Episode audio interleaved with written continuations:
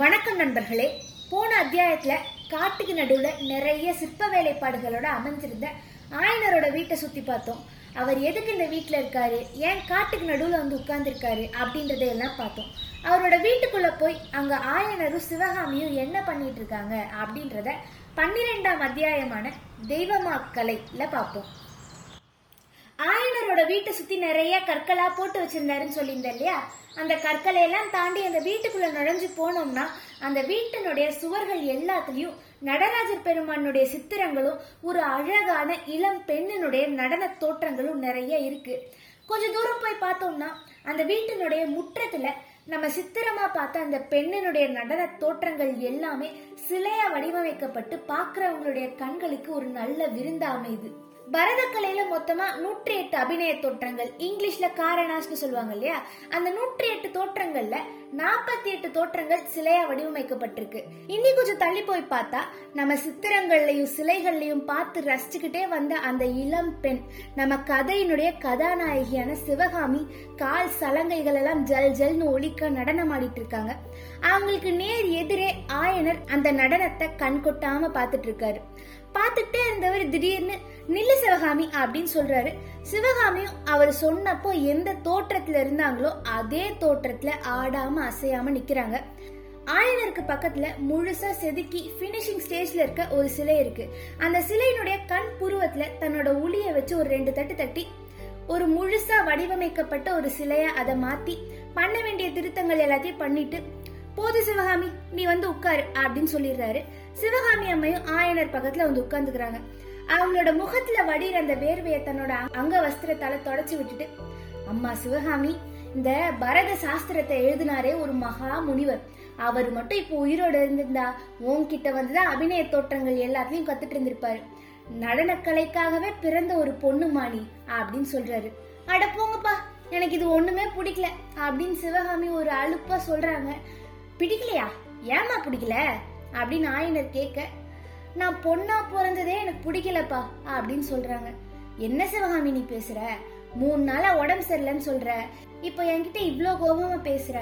என் மேல ஏதாச்சும் கோபமா அப்படின்னு கேட்க சிவகாமி உங்க மேல கோவப்பட்டு நான் என்னப்பா பண்ண போறேன்? இந்த பரத சாஸ்திரத்தை எழுதினாரே ஒரு மகா முனிவர். அவர் மேலதான் கோபம். ஏன்டா இந்த கலையை கத்துக்கிட்டோன் இருக்கு? அப்படின்னு சொல்ல ஆயனர் என்ன வார்த்தை பேசிட்ட சிவகாமி? நீ நடனக்கலையில ஒரு அற்புதமான தேர்ச்சி பெற்றிருக்க. ஆனா உனக்கு இந்த நடனக்கலையினுடைய முக்கியத்துவம் பத்தி தெரியல.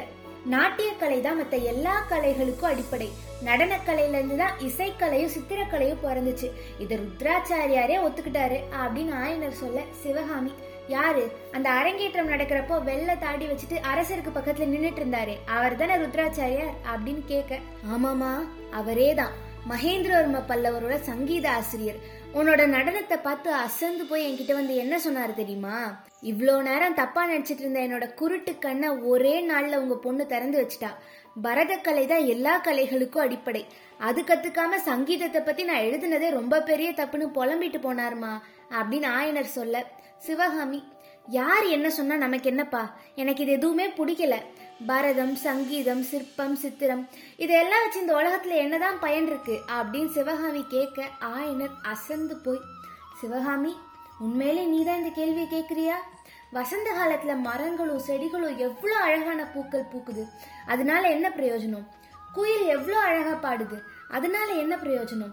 இதுக்கெல்லாம் பதில் இருக்கா? இல்ல இல்ல. அதே மாதிரிதான் கலைகளும். கலைகளை கத்துக்கிறப்போ ஒரு விதமான ஆனந்தம் நமக்கு கிடைக்குது. அந்த ஆனந்தத்தை நீயும் இது நாள் வரைக்கும் அனுபவிச்சுட்டு தான் இருந்திருக்க. அப்புறம் ஏமா திடீர்னு இப்படி பேசுற? அப்படின்னு ஆயனர் கேட்க சிவகாமி வேற எங்கேயோ தன்னோட மூஞ்சியை திருப்பி வச்சுட்டு இருக்காங்க. அவங்களோட கண்கள் கலங்குது கண்ணீர் வருது. கொஞ்ச நேரம் அமைதியா பார்த்துட்டு ஆயனர் சிவகாமி உன்னை இவ்வளோ நாள் நான் குழந்தையாவே பார்த்துட்டு இருக்கேன். ஆனா உனக்கு வயசு அதிகமாயிட்டே போகுது. உனக்கு இன்னும் ஒரு கல்யாணம் பண்ணி கொடுக்காம இருக்கேன். உனக்கு மட்டும் ஒரு அம்மா இருந்திருந்தா இந்நேரம் உனக்கு கல்யாண ஏற்பாடு பண்ண சொல்லி என் உயிரை வாங்கியிருப்பா.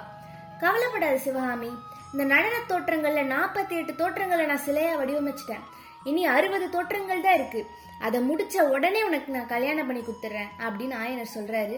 அப்பா இந்த கல்யாண பேச்சை எடுக்காதீங்கன்னு நான் உங்கள்கிட்ட எவ்வளோ தடவை சொல்லியிருக்கேன். எனக்கு கல்யாணமும் வேண்டாம் ஒன்றும் வேண்டாம். உங்களை தனியாக விட்டுட்டு வேற எங்கேயாச்சும் நான் போவேனா? நான் ஒன்றும் அவ்வளோ பெரிய கொடுமைக்காரிலாம் இல்லை அப்படின்னு சொல்றாங்க.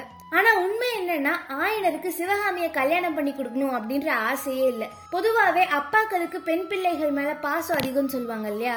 சிவகாமி தாய் இல்லாம வளர்ந்த பொண்ணு வேற. சின்ன வயசுல இருந்தே கண்ணும் கருத்துமா வளர்த்து வந்த பொண்ணை விட்டு ஒரு நாளும் தனியா இருக்க முடியாதுன்றதுனால அடிக்கடி சிவகாமி கிட்ட போய் கல்யாண பேச்சு எடுக்க வேண்டியது. சிவகாமியும் கல்யாணமே வேண்டாம்னு சொல்றது அவருக்கு ஒரு மன ஆறுதலை தந்துச்சு. அது எப்படிமா உனக்கு கல்யாணமே பண்ணி கொடுக்காம வீட்லயே வச்சிருக்கிறது? இந்த ஊர் உலகம் இதை பத்தி என்ன பேசும்? இந்த யுத்தம் வேற ஒண்ணு வந்து தொலைஞ்சிருச்சு. இதனால நம்ம நரசிம்மவர்மரோட கல்யாணம் கூட நின்னு போச்சா மாமா? அப்படின்னு ஆயனர் சிவகாமி கிட்ட சொல்றாரு. நரசிம்மவர்மரோட கல்யாணம் நின்று போச்சு அப்படின்ற வார்த்தையை கேட்ட உடனே சிவகாமியினுடைய முகத்துல ஒரு விதமான மகிழ்ச்சி ஒன்று முளைக்குது. ஆனா அதையெல்லாம் சமாளிச்சுக்கிட்டு என்னப்பா சொல்றீங்க? நம்ம இளவரசருக்கா அப்படின்னு கேட்க ஆயனர் ஆமாமா மாமல்லருக்கு இந்த வருஷம் கல்யாணம் முடிக்கணும்ன்றது போன மகாதேவியோட ஆசை. ஆனா யுத்தம் வந்துட்டதுனால இந்த யுத்தம் எல்லாம் முடிஞ்சதுக்கு அப்புறம் கல்யாண பேச்சு எடுத்துக்கலாம் அப்படின்னு மகேந்திரவர்ம பல்லவர் சொல்லிட்டாரு. அப்படின்னு சொல்றாரு. இதை கேட்கிற சிவகாமி ஒரு கோபம் ததும்பிய குரல்ல அப்பா யார் யார் வேணாலும் கல்யாணம் பண்ணிக்கிட்டோம். ஆனா நான் கல்யாணமே பண்ணிக்க போறது இல்ல இப்போ என்ன? நான் சைவ சமயத்து பெண்ணா இருக்கேன். என்ன ரொம்ப நாள் கல்யாணம் பண்ணிக்காம வீட்டுல வச்சிருக்க கூடாது. அதானே உங்க பிரச்சனை?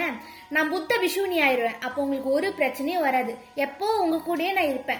அப்படின்னு சொல்லி முடிக்கிறதுக்குள்ள அந்த வீட்டு வாசல்ல ஆயனர்னுடைய வீட்டு வாசல்ல புத்தம் சரணம் கச்சாமி அப்படின்னு ஒரு குரல் கேக்குது. யாரா இருக்குன்னு திரும்பி போய் பார்த்தா அந்த புத்த பிஷுவும் பரஞ்சோதியும் காஞ்சி நகர கோட்டையிலிருந்து தப்பிச்சு வந்து ஆயனரோட வீட்டு வாசல்ல வந்து நிக்கிறாங்க. அவங்கள பார்த்து அந்த அதிர்ச்சியில திகைச்சு போய் ஆயனரும் சிவகாமியும் நின்றுட்டு இருக்காங்க அப்போ அந்த புத்த பிஷுக்கும் ஆயனருக்கும் ஏதாச்சும் ஒரு தொடர்பு இருக்குமோ? அந்த பிஷு கிட்ட ஐயோ பாவமா மாட்டிட்டு முடிக்கிற பரஞ்சோதி அடுத்து என்ன பண்ண போறான் அப்படின்றதையெல்லாம் அடுத்து வர அத்தியாயங்கள்ல பார்ப்போம். கதை களஞ்சம் யூடியூப் சேனலுக்கு லைக் ஷேர் அண்ட் சப்ஸ்கிரைப் பண்ணுங்க. மீண்டும் சந்திப்போம் நண்பர்களே. நன்றி.